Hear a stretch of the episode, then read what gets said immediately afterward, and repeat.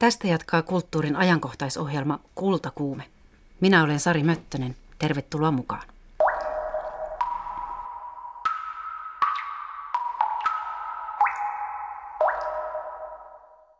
Tänään aloitan kertomalla, mitä minulla on päälläni. Ensinnäkin suomalaisen vaatesuunnittelija Sanna Hopiavuoren bambumekko. Sitten niin sanottu villatakki, joka on itse asiassa viskoosia ja nailonia. Se on hankittu Veromodasta ehkä 10 vuotta sitten. Varrelliset nahkakengät, ei mitään tietoa minkä maalaiset. Ostettu Helsingistä 5 vuotta sitten. Kantalaput on vaihdettu 2 kertaa. Muodin tutkija Annamari Vänskä. Näillä tiedoilla, mitä sanoisit, kuinka ekologisesti minä olen tänään pukeutunut? No, melko ekologisesti olet pukeutunut. Tiedät jo, olet ostanut lähituotantoa, mekkon lähituotantoa, ja toisaalta olet myös käyttänyt vaatteitasi pidemmän aikaa, etkä sortunut ostamaan uusia joka viikko.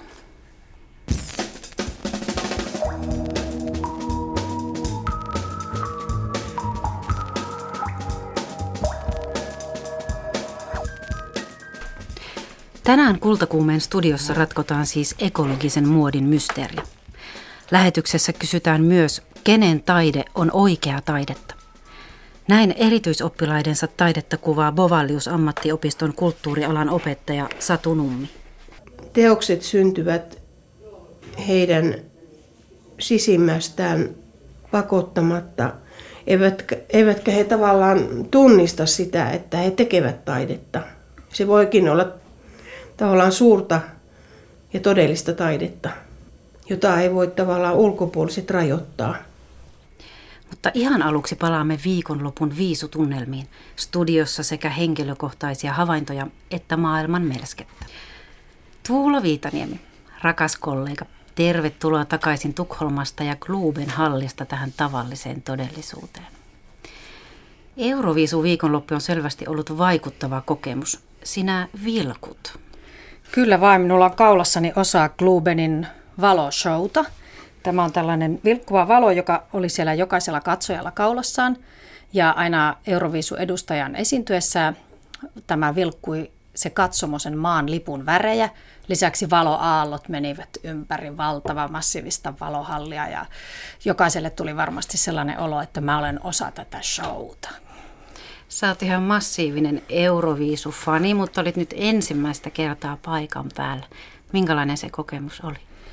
Oli se kyllä aika iso kokemus, että mä oon tosiaan katsonut pikkutytöstä asti aina Euroviisut ja järjestänyt isoja hyviä kotikatsomoita, joissa on annettu pisteitä ja analysoitu loputtomasti näitä esiintyjiä. Että nyt kun pääsi paikan päälle, niin tajus sellaisen asian, että se televisio välittää ihan niin kuin erilaisia asioita niistä biiseistä.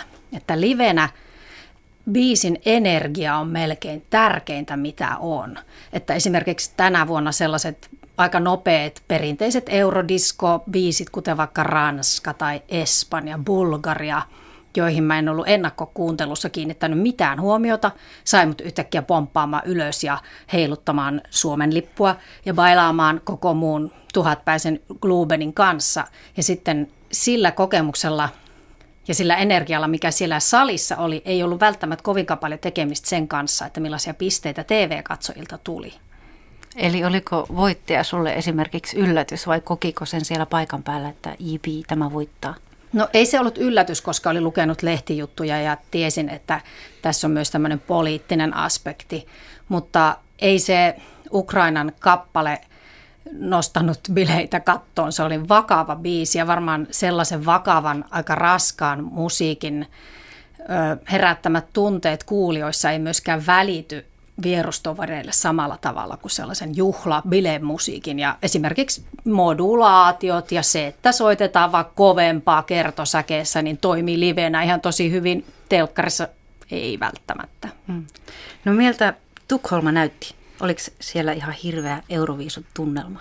No oli aika mukava esimerkiksi kun mentiin metrolla Globenille lauantaina, niin oli kaikkien Euroopan maiden lippuja. Britit oli erityisen kunnostautuneita, että siellä oli tosi paljon miehiä, jotka oli pukeutuneet Englannin lipun väreissä oleviin pukuihin ja tosi upeasti pukeutuneita brittifaneja oli paikalla ja myös espanjalaisia ja saksalaisia oli hienosti itsensä lippujen värissä sonnustautuneet ja flamenco-asuisia espanjalaisia miehiä ja lippuselässä puolella kansasta ja siellä oli ihan mukava sitä pientä Suomen lippua vilkutella ja sai vähän myötätuntoa osakseen.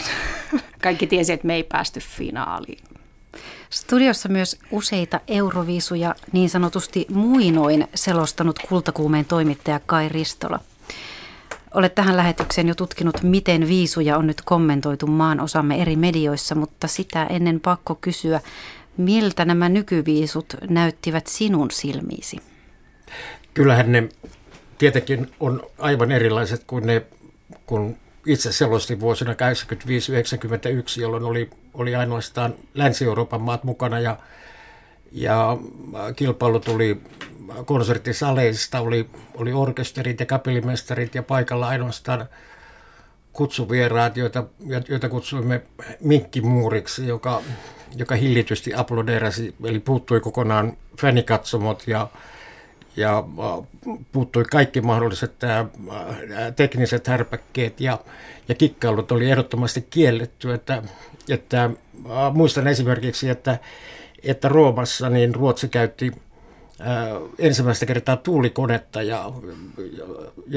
joka sitä liehutti heidän solistinsa Karulan hiuksia, niin siitä tehtiin virallinen protesti.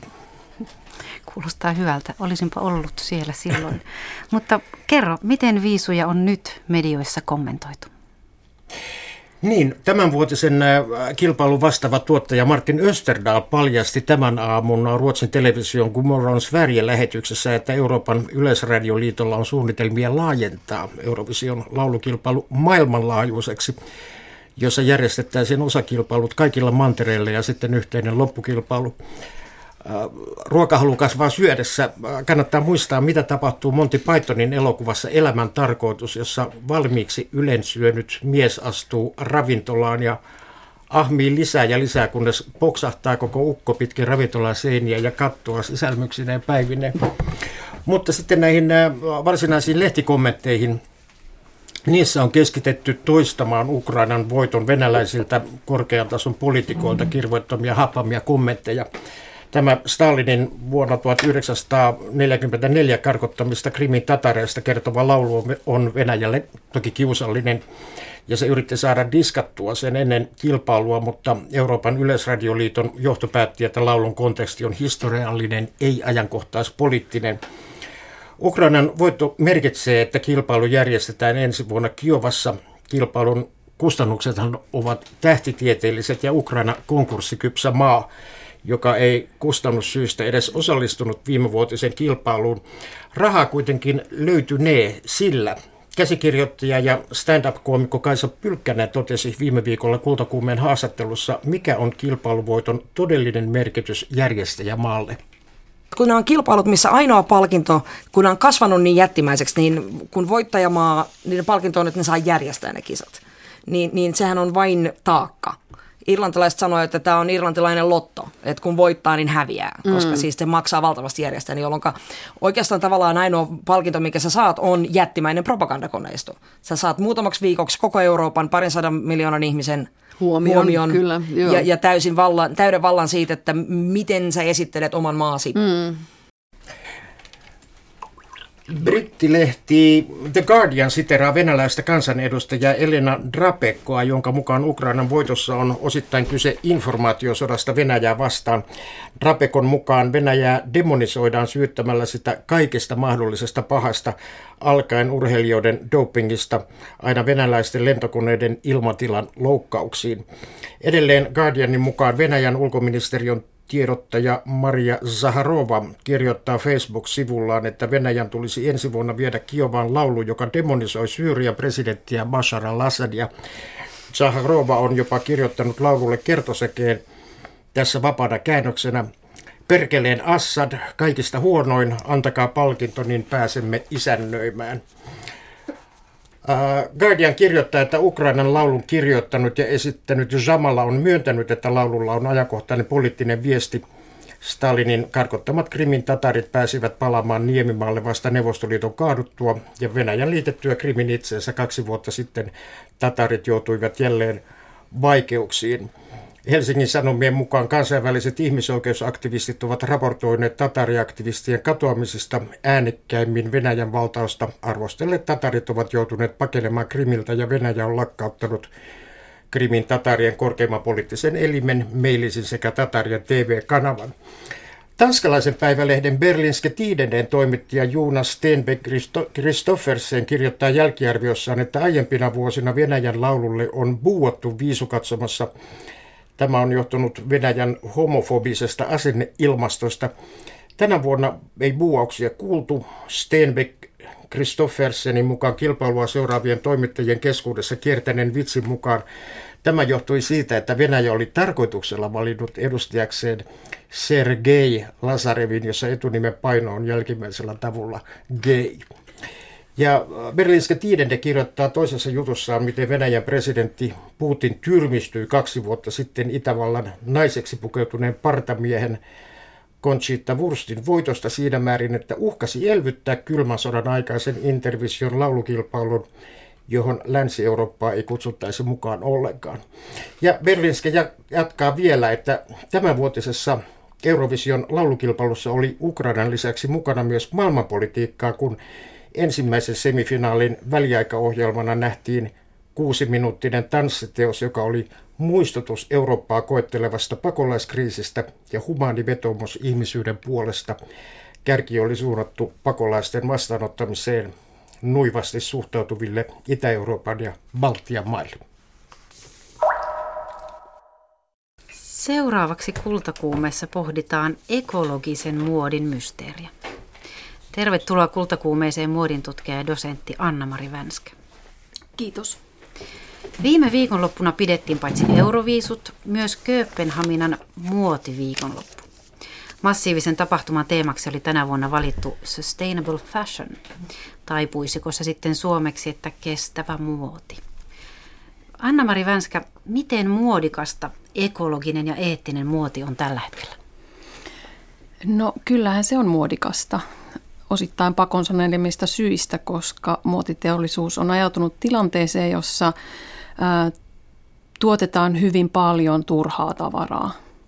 Ihmiset eivät tiedä, mistä nämä heidän tuotteensa ovat peräisin tai millaisista materiaaleista ne välttämättä tai millä tavalla hankituista materiaaleista valmistettuja tai millaisissa oloissa ne on valmistettu. Ja olemme tulleet tietoisemmiksi tällaista asioista myös vaatteiden suhteen. Eli jotain on ilmassa ikään kuin.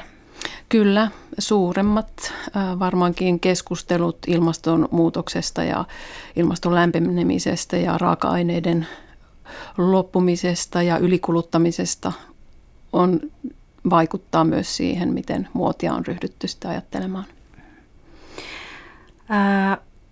Kun on olemassa termi ekologinen muoti, niin sehän tavallaan tarkoittaa, että niin sanotusti tavallinen muoti ei ole ekologista.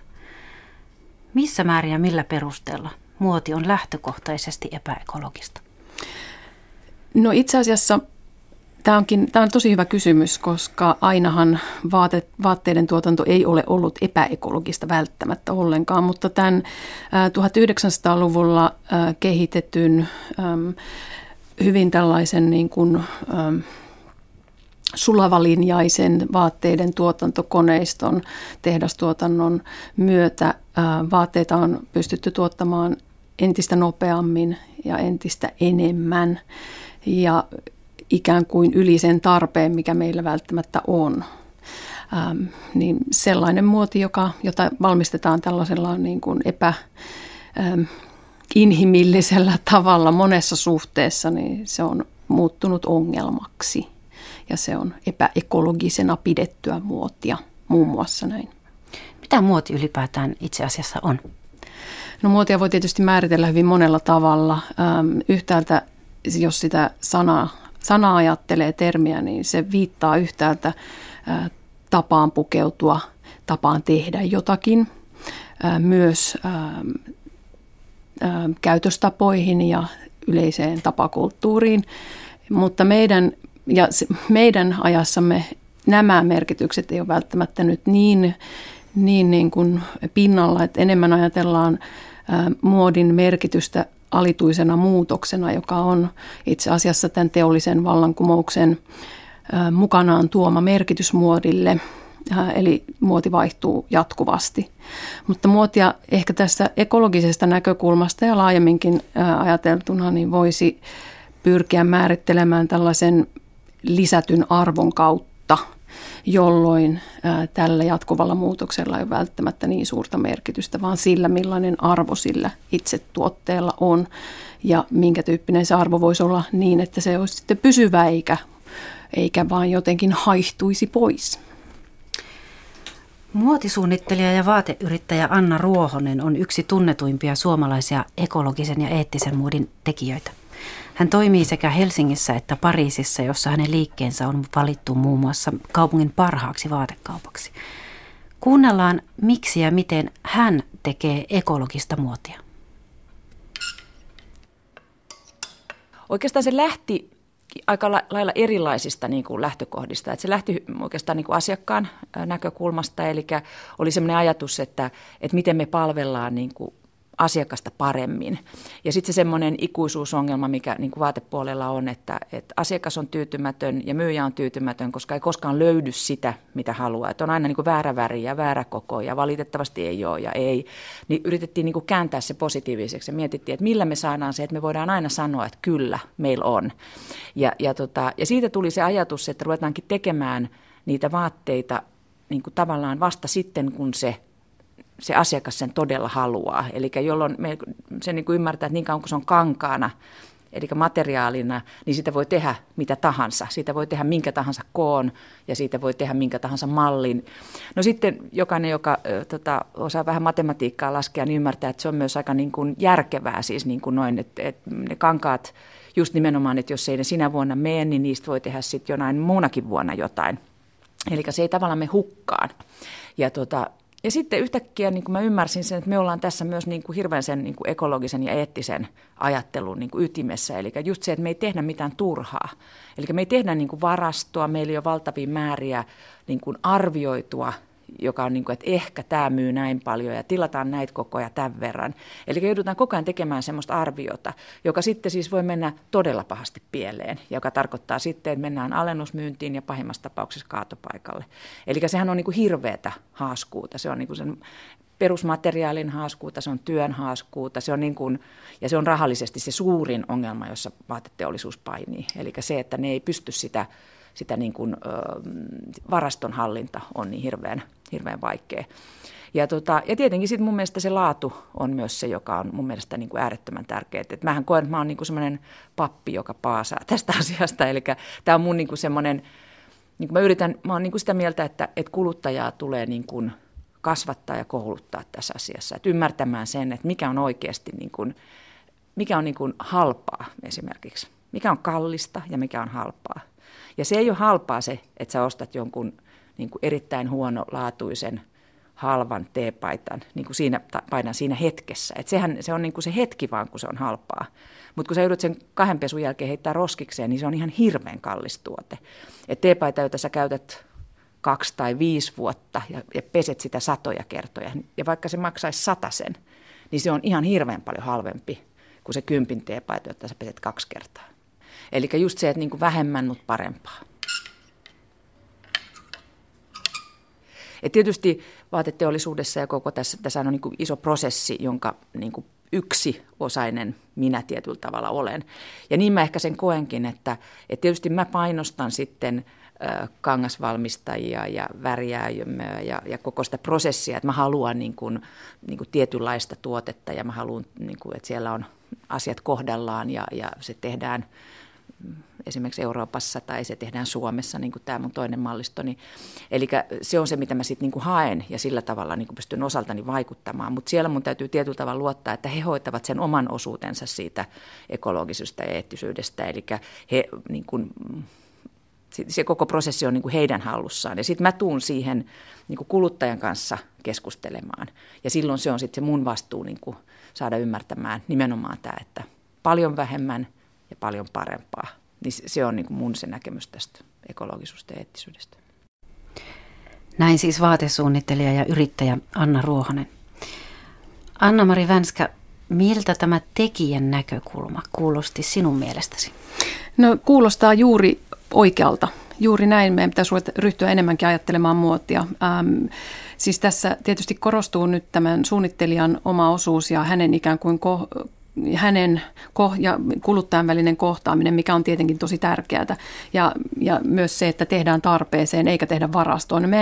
Ja tämä on yksi erittäin suuri ongelma, niin kuin mä äsken kuvasin sitä, että tuotetaan hirveitä määriä turhia tavaroita.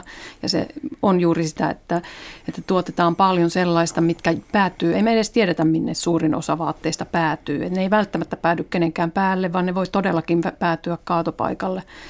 Ja siis kyllä kuulostaa oikein hyvältä ja se näissä pienissä brändeissä onkin tavallaan se tulevaisuuden voimavara voi olla juuri se, että voi tuottaa vähemmän ehkä pienemmälle ostajakunnalle, jotka ehkä myös sitten tämä vaatteen tuottaja tuntee ja toisaalta myös sitten kuluttaja pääsee näkemään sen tuotantoprosessin, että tavallaan siinä tehdään läpinäkyväksi sitä, mistä ne materiaalit ja työ tulee, joka on hyvin tärkeää. Että ihan analogisena voi verrata luomuruokaan. Me halutaan samanlaisia asioita tavallaan sielläkin tietää, että mistä se meidän ruoka tulee. Niin tässä ekologisessa muodissa on hyvin samantyyppisiä ajatuksia siellä taustalla, että me halutaan tietää, ne jotka ovat asiasta kiinnostuneita, niin haluavat tietää, että mistä se vaate tulee ja minkä tyyppisiä asioita siellä itse objektin takana on.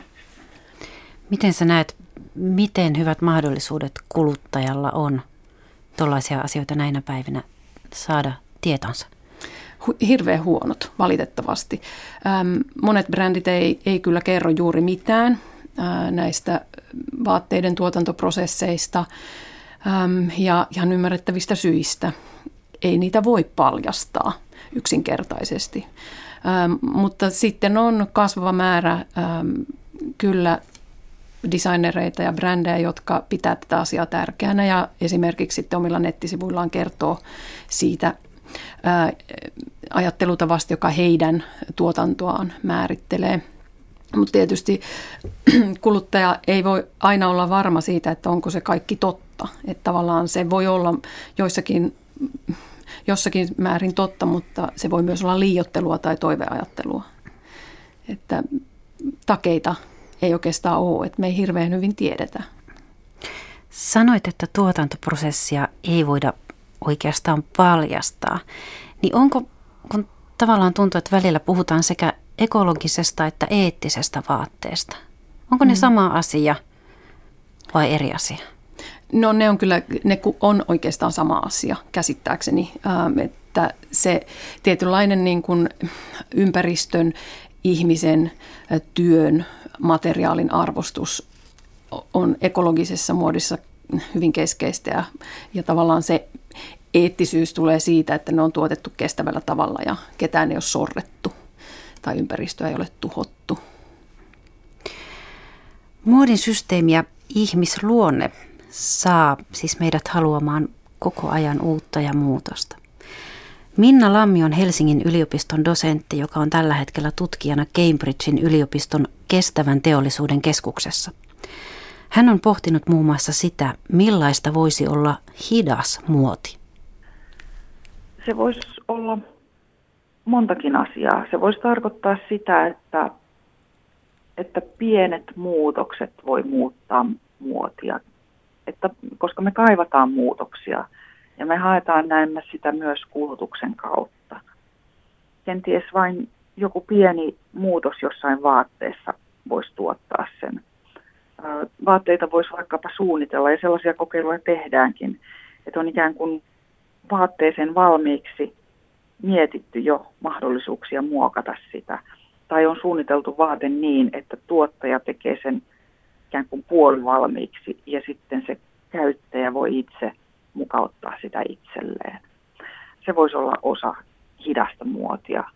hidasta muotia voisi olla sitten myös tämmöinen ehkä vähän perinteisempi räätälöity muoti, jossa vaatteet on, ei olekaan niin massatuotettuja, vaan ne olisi enemmänkin jokaisen mittojen mukaan tehtyä. Yksi kiinnostava pohdinnan aihe on se, että voisiko vuokraaminen lisääntyä vaatepuolella. Nythän me ehkä vuokrataan joskus jotakin naamiaisasuja tai juhlavaatteita. Mutta voisi hyvin ajatella, että siellä puolella voisi olla uusia ratkaisuja myös löydettävissä. Esimerkiksi niin, että iso osa meidän vaatevarastosta olisikin sillä vaatteiden tuottajalla. Ja me tehtäisiin jonkinlainen sopimus esimerkiksi yrityksen kanssa, että me saadaan joku tietty määrä vaatteita vuodessa tai joku muu palvelujärjestelmä, jolloin me voitaisiin katsoa kalenteria, että okei, tuossa tuon kuukauden aikana mulla on tämmöisiä menoja. Mä tarvitsen tämmöisiä vaatteita. Ja ne olisi ehkä usein sitten sen tyyppisiä vaatteita, joita tarvii aika harvoin. Et jos ajatellaan meidän vaatekaappeja, niin eihän me oikeasti käytetä sitä määrää vaatteita, mitä meillä kaapissa on, niin joka viikko tai edes joka kuukausi, vaan siellä on oikeasti aika monta sellaista vaatetta, joita käytetään vain hyvin harvoin, muutama kerta vuodessa. Onko siinä mitään järkeä? Voisiko se toimia sitten niin, että siellä olisikin joku palveluratkaisu, joku vuokrausratkaisu? Näin siis Minna Lammi Cambridgeista. Annamari Vänskä, miten sinä näet? Pitäisikö lähteä hakemaan tämmöistä ratkaisua, joka tavallaan sallii sekä syödä kakku että säästää se? Eli himota uutta, mutta vähentää tavallaan kuitenkin kulutusta. No kaikenlaiset ratkaisut on miettimisen arvoisia ja tietysti tällaiset niin kuin aika radikaalilta kuulostavat ratkaisut, että vaatteita ryhdyttäisiin omistamisen sijaan vuokraamaan, niin se voi tuntua monelle tosi vieraalta sen takia, että vaate on kuitenkin hyvin intiimi asia ja se on lähellä meidän omaa kehoa ja se on jotenkin osa sitä, ketä me ollaan. Niin se voi tuntua radikaalilta, mutta toisaalta meidän täytyy muistaa se, että tai myös ymmärtää se, että meistä on tullut tällaisia jatkuvasti uusia haluavia kuluttajia, niin se on myös tämän muotiteollisuuden tuottamaa, että ei me olla aina haluttu koko ajan uutta, mutta nyt me halutaan. Mitä nopeammin, niin sen parempi, että meidän kärsivällisyyskin on jotenkin vähän lopahtanut. Että siis meidän täytyisi vaan yrittää nyt eri tavoin lähestyä muotia ja miettiä, että mikä sen perimmäinen tarkoitus on ja minkälaisten arvojen varaan se rakentuu. Ja kun on todettu, että ne arvot, joita siellä pikamuodin taustalla on aika kestämättömällä pohjalla, niin kyllä meidän täytyy muuttaa ajatusta ja ajatuksiamme. Ja ehkä sitten tämmöisiä radikaalilta tuntuvia ratkaisujakin kokeilla ainakin. No onko tässä kohtaa merkitystä sillä, että puhutaanko nimenomaan muodista vai ylipäätään pukeutumisesta? No on joo varmaan. Kyllä joo, että muoti ja pukeutuminen on ikään kuin hieman eri asioita. Pukeutuminen voi olla muodista riippumatontakin tietystikin. Ja se muoti ehkä, nämä konnotaatioit, ne liittyy toisaalta niin kuin juuri tähän tällaiseen jatkuvaan muutokseen, mutta toisaalta kuvastaa sitten ehkä sitä koko systeemiä, jossa nämä muotiteollisuuden eri toimijat toimii. Ja pukeutuminen on sitten ehkä tällaista vähän henkilökohtaisemmalla tasolla liikkuvaa, mutta nämä tietysti limittyy toisiinsa. Puhuin Anna Ruohosen kanssa tästä, että miten muoti on muutosta ja ihmiset haluaa koko ajan uutta ja hän vastasikin yhtäkkiä yllättäen näin. No mä oon oikeastaan sitä mieltä, että toi on aika suuri illuusio. Et se on niinku kaupallisen portaan ja lehdistön ja se on niinku se pieni pinta siinä, joka niinku tavallaan pyörittää tätä illuusiota. Ja sitten kun mennään keskustelemaan sen kuluttajan, sen naisen, aikuisen naisen kanssa, niin eihän se seuraa sitä muotia ollenkaan. Se seuraa sitä, se miettii, että mikä on mun tyyli, mikä sopii mun vartalolle. Eli mä jopa voin väittää, mä niin kuin aina heitän tämmöisiä tietysti aivan tuulesta temmattuja juttuja, mutta mä oon niin kuin sitä mieltä, että 80% naisista niitä ei niin kuin muoti kiinnosta pätkääkään niin kuin henkilökohtaisesti. He voivat seurata niin kuin lehtiä ja katsoa, että onpa kivaa ja on kaunista ja se on semmoista niin kuin visuaalista, mutta sitten palataan siihen, että hei, millainen kroppa mulle on ja millaiset niin kuin housut mulle sopii. Eli siinä mielessä mun mielestä mä ehkä on... Mun mielestä muoti on niin kuin hieno asia ja mun mielestä se on hyvä, että sitä on myös olemassa sitä niin kuin muuttuvaa. Ja tietysti esimerkiksi nuorisohan tarvii sen, he etsivät sitä omaa identiteettiään ja sitä ei sillä tavalla pidä halveksia. Se on niin kuin se, me tarvitaan sekin, niin kuin me tarvitaan se missä tahansa arkkitehtuurissa, muotoilussa, niin kuin kaikessahan tavallaan se tietynlainen muoti on. Mutta sitten siellä on paljon niin kuin syvempi ja suurempi.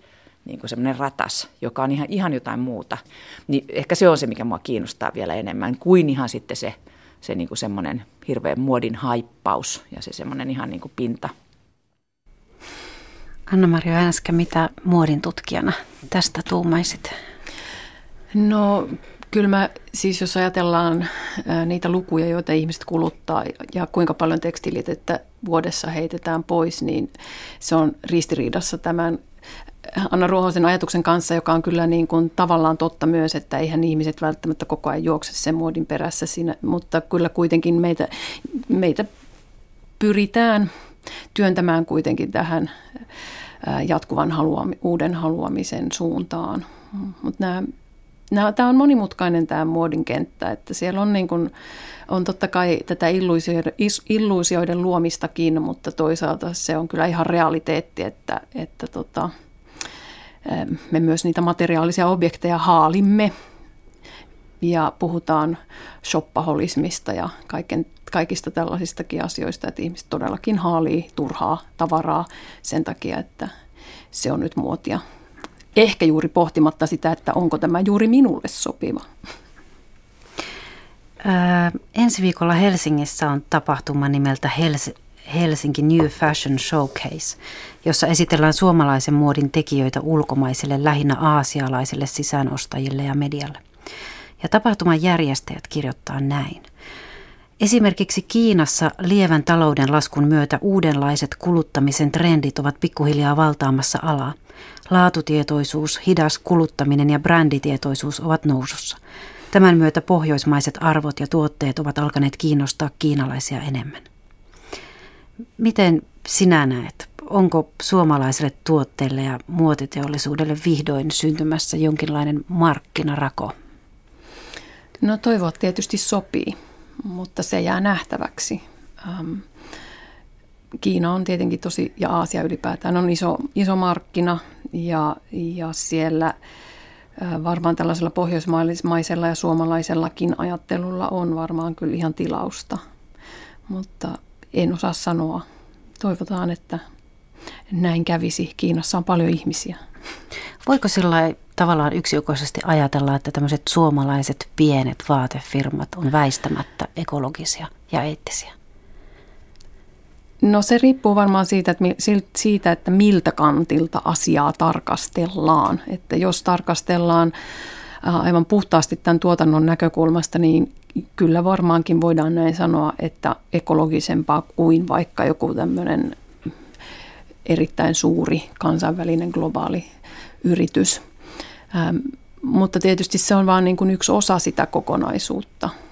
Sitten täytyy miettiä sitä materiaalin hankkimisen prosessia, sen vaatteen tuotantoprosessia, missä se vaate on valmistettu ja millaisissa olosuhteissa.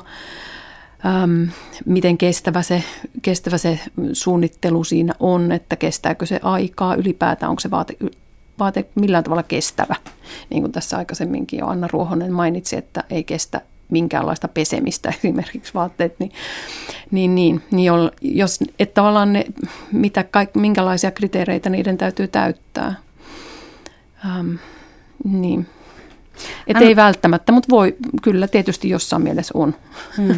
No, tämä hyvin kuvaa sitä, kun musta tuntuu, että tämä on tavallaan monimutkainen asia, joka toisaalta voisi olla aika yksinkertainen ehkä.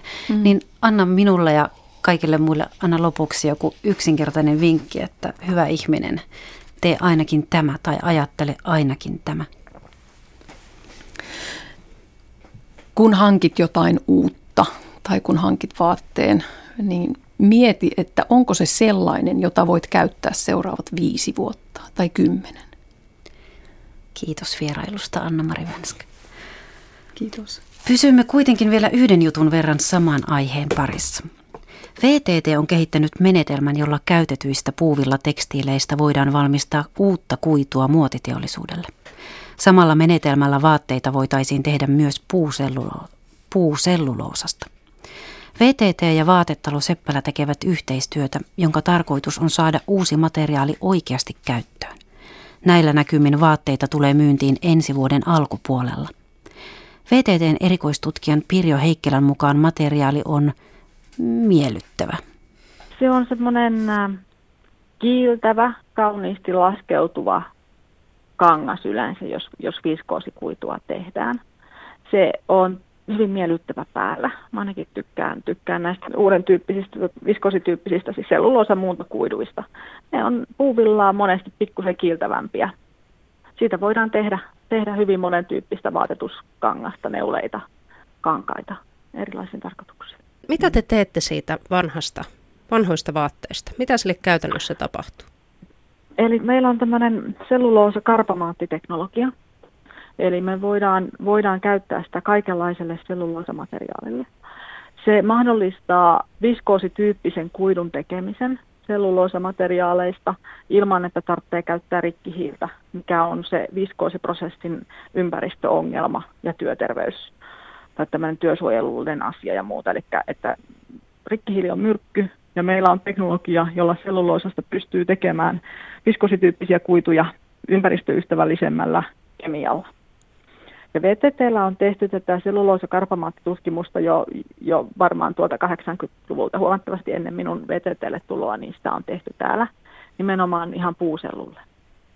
Kun se puusellupuolella ei sitten ole lähtenyt eteenpäin, niin me ollaan 5 vuotta sitten kokeiltu käyttää tätä raaka-aineena kierrätyspaperia ja kartonkia.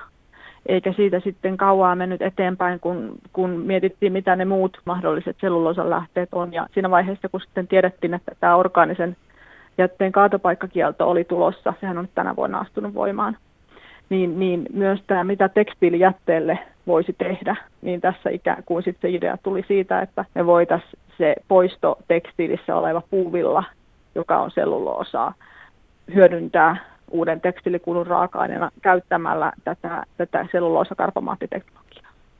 Eli periaatteessa mistä tahansa puumassasta tai sitten tällaisesta vanhasta puuvillamassasta pystytään tekemään uutta materiaalia. Selluloosapohjainen raaka-aine. Selluloosa on siis puissa, on muissakin kasveissa, on puuvillassa ja muissa luonnonkuiduissa.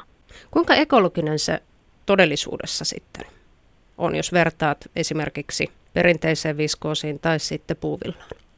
Ympäristöystävällisyyden arviointi on äärimmäisen monimutkaista, mutta viskoosiprosessiin sitä on nyt siinä mielessä helpompi verrata, koska se prosessi on muuten hyvin samanoloinen, mutta me käytetään vain kemiana ureaa sen rikkihiilen sijalla. Eli viskoosiin verrattuna niin tämä vedenkulutukset ja muut on varmaan aika lailla samaa luokkaa, mutta se kemikaalien käytössä ollaan huomattavasti ympäristöystävällisemmistä kemikaaleista. Puuvillaan verrattuna sitten, niin puuvillanhan suurin ympäristökuorma tulee viljelyn aikaisesta kasteluveden käytöstä, torjunta-aineiden käytöstä ja sitten tämmöisistä kemikaaleista, millä ainakin tavallisen puuvillan kyseessä ollessa, niin puuvillakasvin kaikki muut osat, lehdet ja muut käsitellään, tiputetaan pois, jotta se kuitu on helpompi koneellisesti kerätä. Puuvilla on todella ympäristöä kuormittava kuitu tämän viljelyn takia, varsinkin jos sitä halutaan viljellä kuivilla seudulla, jolloin se kasteluvesi kaikki pitää ottaa keinokasteluun. Eli tämä uusi materiaali ainakin siinä mielessä ekologisuudessa päihittää sekä viskoosin että puuvillan. Niin kuin mä sanoin, että on hyvin vaikea sanoa, koska eri mittareilla mitattuna, ympäristökuormituksen mittareitakin on erilaisia. Mutta tosiaan puuvillan viljelyssä on toi vesikuorma ja kemiallinen kuorma on suuri. Ja jos me tehdään tätä uutta kuitua ja lasketaan se valmistus siitä saakka, kun se on ikään kuin hylätty vanha tekstiili, niin silloinhan tätä kuormaa ei sillä ole. Tuossa sanoit, että se on hyvin miellyttävä materiaali päällä, niin tällaisen pitkäikäisten vaatteiden ystävänä kysyn vielä, että kuinka hyvin se kestää sitten kulutusta? Viskoosikuidut, ne on suhteellisen lujia.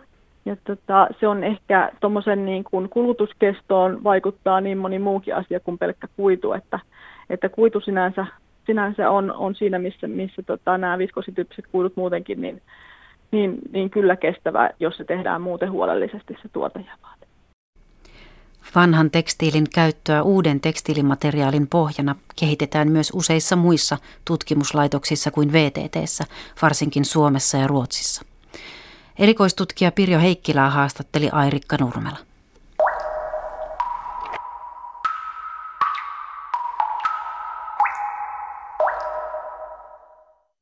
Kuka saa kutsua itseään taiteilijaksi? Kenen taide on oikea taidetta?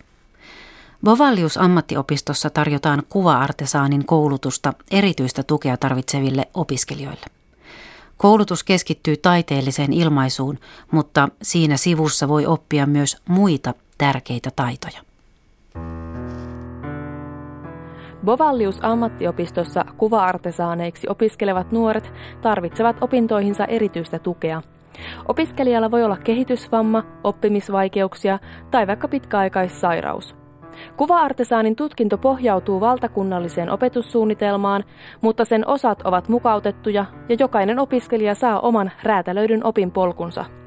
Olli Kanninen ja Tiia Kurki ovat toisen vuoden kuva-artesaaniopiskelijoita. Heille opiskelupaikan saaminen oli ikimuistoinen hetki. Se tuli äitin puhelimeen ja äiti rupesi itkemään ilosta siellä kotona ja kiljumaan. Samana päivänä tuli mulle elämäni toinen peltoauto, justiinsa kaikki samalla rysäyksellä. Ja ne oli parhaimpia asioita pitkään aikaa? No kyllä, opiskelupaikka varsinkin, että ei tarvii jäädä tyhjän päälle. No mitenkäs puolestaan Tiia, ootko aina tiennyt haluavasi taiteilijaksi? On. Kuvataide oli minun lempiaine tuolla peruskoulussa. Siitä taisi aina tulla 10 todistuksessani. Tämä on ihan minun pitkä haave ollut, että minusta tulee kuvataiteilija. Ja niin siinä kävi. Satu Nummi on tehnyt pitkän uran kulttuurialan opettajana Bovalius-ammattiopistossa. Hänen kokemuksensa mukaan erityistaiteilijoita yhdistää ennakkoluulottomuus. Värit ovat hyvin kirkkaita ja vahvoja ja siveltimen vedot hyvin rohkeita ja se ilmaisu on hyvin semmoista niin kuin pelotonta. Et monesti minä esimerkiksi aloitan tekemään jotain teosta, niin mä hyvin tarkasti sommittelen ja mietin omassa päässäni, mutta sitten opiskelijat, niillä on valmiina tavallaan se kuva omassa päässään ja he hyvin ennakkoluulottomasti toteuttaa sen sitten siihen paperille. Erityistaiteilijoilla on se tavallaan niin kuin semmoista lapsenomaista spontaaniutta. Oppilaasi tarvitsevat erityistä tukea ja he valmistuvat kuva-artesaaneiksi. Millä tavalla sä perustelet opiskelijoittesi oikeutta opiskella ja toimia kulttuurialalla?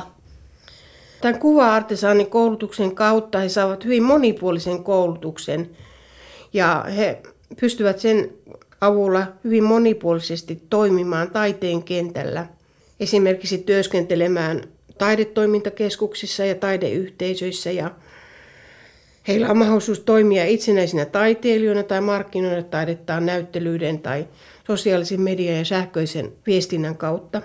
Jokaisella opiskelijalla on opintojen loppuvaiheessa oma yksityisnäyttely, esimerkiksi kotipaikkakunnalla, niin tämän näyttelyiden kautta he sitten levittävät tätä tietoisuutta omasta taiteestaan. Eli käytännössä koulutus voi tehdä näkymättömän ryhmän näkyväksi? Kyllä. Minkälainen muutos oppilaassa tapahtuu tämän koulutuksen aikana? muistuu mieleen eräs opiskelija. Hän ei ollut oppinut juoksemaan ennen näitä opintoja. Ja meillä oli sitten valinnaisaineessa liikeilmaisu- ja draamakasvatusta. Eli teimme tämmöisiä pieniä lyhytfilmejä ja sitten performansseja. Ja lukukauden lopussa tämä opiskelija totesi, että katsokaa, että hän osaa juosta. Ja hän juoksi pienen matkan pihamaalla ja hän oli oppinut juoksemaan. Hänen ilmaisunsa sillä tavalla vapautui. Taiteen voimaa ei voi kiistää. Kyllä, eli huomaa, että näiden opintojen aikana kaikenlainen itseilmaisu ja tämä itse luottamus lisääntyy opiskelijoilla. Että se on semmoinen valtava kokemus nähdä se prosessi.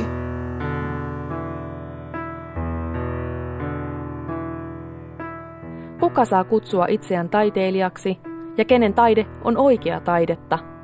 Taide voi alkaa rajoittaa itseään jo pelkän nimensä vuoksi. Satu Nummi pitää erityistaiteen merkittävänä vahvuutena sen vapautta kaikista rajoituksista. Taidesana on joskus semmoinen hyvin arvokas ja tavallaan semmoinen pelottava, että en minä osaa taidetta tehdä, mutta sitten erityisopiskelijoilla on se taito, että he tekee, eivätkä he mieti, että pitääkö joku heidän työtään niin kuin todellisena taiteena. Teokset syntyvät heidän sisimmästään pakottamatta, eivätkä he tavallaan tunnista sitä, että he tekevät taidetta. Se voikin olla tavallaan suurta ja todellista taidetta, jota ei voi tavallaan ulkopuoliset rajoittaa. Usein se syntyy silloin, kun on hyvin rohkea ja peloton.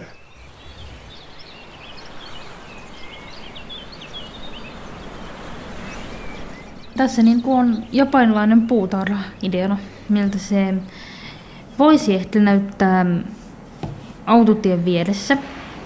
Ja siinä on japanilaisia taloja ja kukkapentti, missä on valkoisia ja punaisia kukkia, mitkä kuvastaa Japanin lippua. Ja sitten siinä menee myös tuollainen kävelytie, sellainen hiekkatie. Ja nämä on kirsikkapuita nimenomaan. No niin, tässä näkyy keltaisia kukkia, valkomusta koivu, ruskea maalaispuuaita ja sitten tämmöinen keväinen vaaleanvihreä nurmikko ja niin kuin nuo lehdet on tossa ja tommonen pilvinen taivas ja oikein keväinen maalaismaisema.